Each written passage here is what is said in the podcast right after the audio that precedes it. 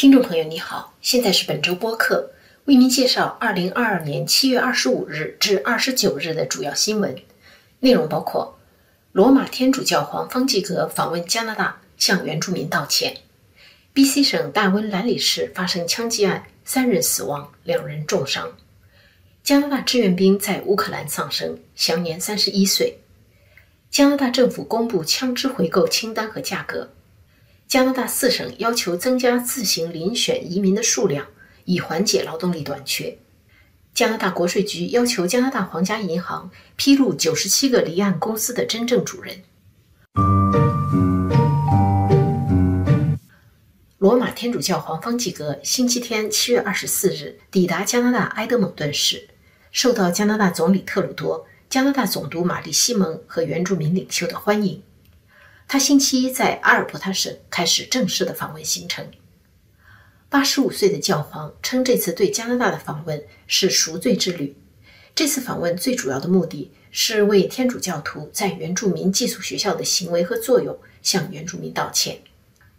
他在访问行程的第一天发表了道歉讲话。他说，一些基督徒在强迫同化原住民的过程中犯下了灾难性错误和可悲的罪恶。他谦卑地请求宽恕和原谅。加拿大华裔学者赖小刚在接受本台记者梁燕采访时表示，教皇来到加拿大亲自向原住民道歉，显示了加拿大在对待历史遗留下来的问题上持开放的态度，持进步和不断修正自己的道路。历史教育是形成国家意识的重要一环，通过回顾历史，培养受教育者的公民意识、民主意识和民主行为。这样就要正视自己的历史，包括非常黑暗的历史，比如加拿大在历史教育中不会回避问题，没有不敢谈的问题，勇敢面对，而不是遮掩或者是否认。当然，历史教育另一个重要的作用就是如何面对历史上的黑暗，有些非常敏感的问题，宗教、种族、性别等，过去是怎么对待这些问题的？这是大家可以讨论、辩论的。赖小刚还表示，加拿大历史教育是开放性的，他对教育的要求就是你以民主的观点、民主意识和学生进行讨论。加拿大对待历史的态度，让它成为西方国家中自由民主、保护少数民族权益中最进步的社会之一。赖小刚说：“历史学家就像侦探，政府就像罪犯，无论东西方什么样的政府，都会犯下错误，甚至罪恶。”历史学家要把这些不好的事件挖出来，而历史上做的坏事是掩盖不了的，因为总会留下痕迹和记录，留下蛛丝马迹。问题是，你如何面对这些错误、坏事，甚至罪恶？加拿大这样的民主社会，它有一个监督和修正的机制，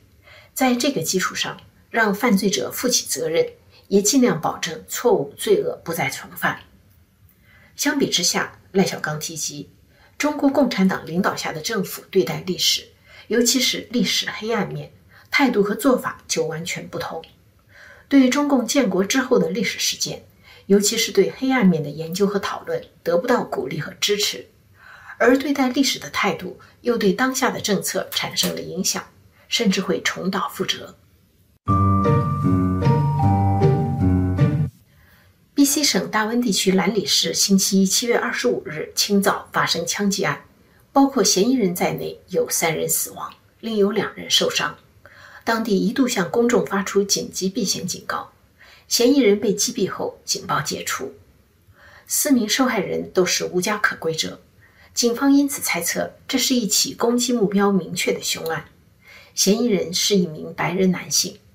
警方声明说。目前没有发现受害人之间、受害人与枪手之间有任何联系。兰里市属于大温哥华区域局，位于温哥华市东南大约四十公里处。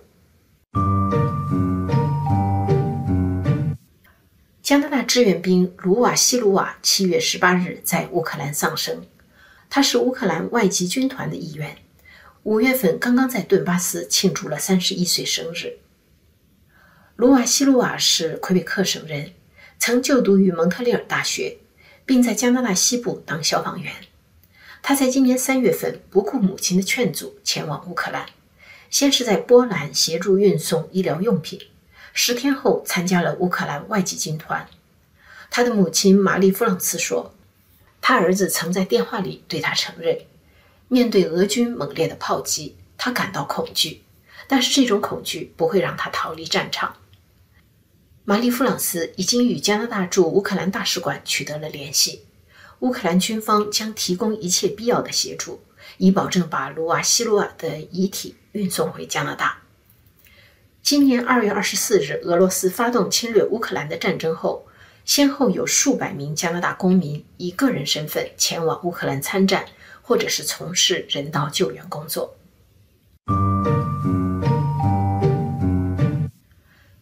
加拿大联邦政府公共安全部星期四七月二十八日公布突击武器回购清单和价格，向枪主和相关企业机构征求意见。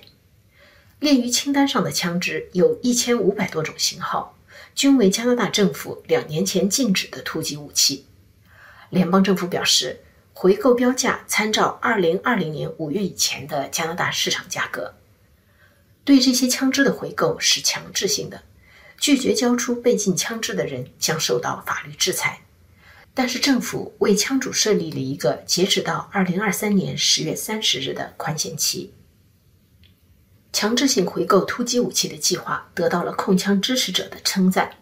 但是，一些保守党议员和枪主权益人士认为政府把力气用错了地方，对合法拥有枪支的加拿大人不公平。对枪支回购价格发表意见的最后期限是八月二十八日。安大略、阿尔伯塔、萨斯卡彻温和曼尼托巴四省的移民部长给联邦移民部长写信，要求在移民接收上有更大的自主权，让各省可以自己选择更多的符合本地劳动力需求的移民。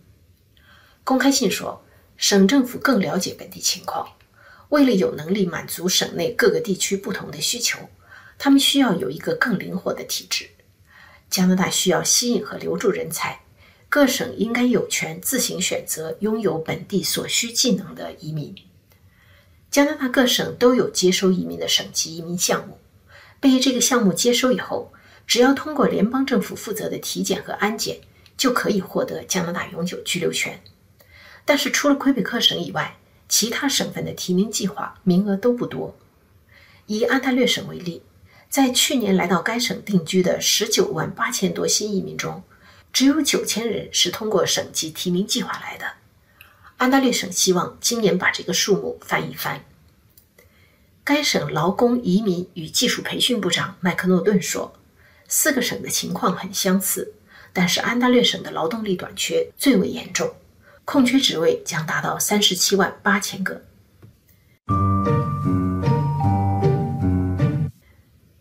加拿大国税局得到法庭授权，要求加拿大皇家银行披露九十七个海外公司账户的户主身份信息。这些公司都在著名避税天堂之一巴哈马注册，真正业主和受益人的身份都被刻意隐瞒。国税局怀疑其中有些人是加拿大公民或永久居民。这些离岸公司的信息最早见于2016年被媒体曝光的巴哈马文件。有批评人士质疑国税局为何过了六年才采取行动。另外，这批文件显示，加拿大皇家银行为847个巴哈马公司提供服务，包括充当注册中介、提供代交年费、处理文书等服务。有些公司甚至是由该银行出面注册的。加拿大公民在海外拥有资产或公司并不违法，但是超过十万加元的海外资产必须向国税局申报。加拿大个人与公司在巴哈马拥有的已申报的公开资产为二百三十亿加元，超过法国、西班牙和葡萄牙的总和。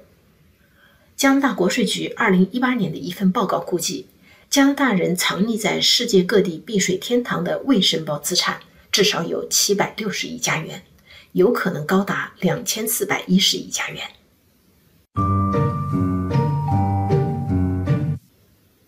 加拿大最高法院星期四七月二十八日决定拒绝受理魁北克省青年环保组织的上诉。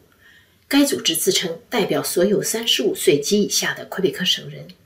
指控加拿大联邦政府在气候变化问题上不作为，导致他们受宪法保护的基本权利受损，包括生命安全、平等权利和在健康环境中生活的权利。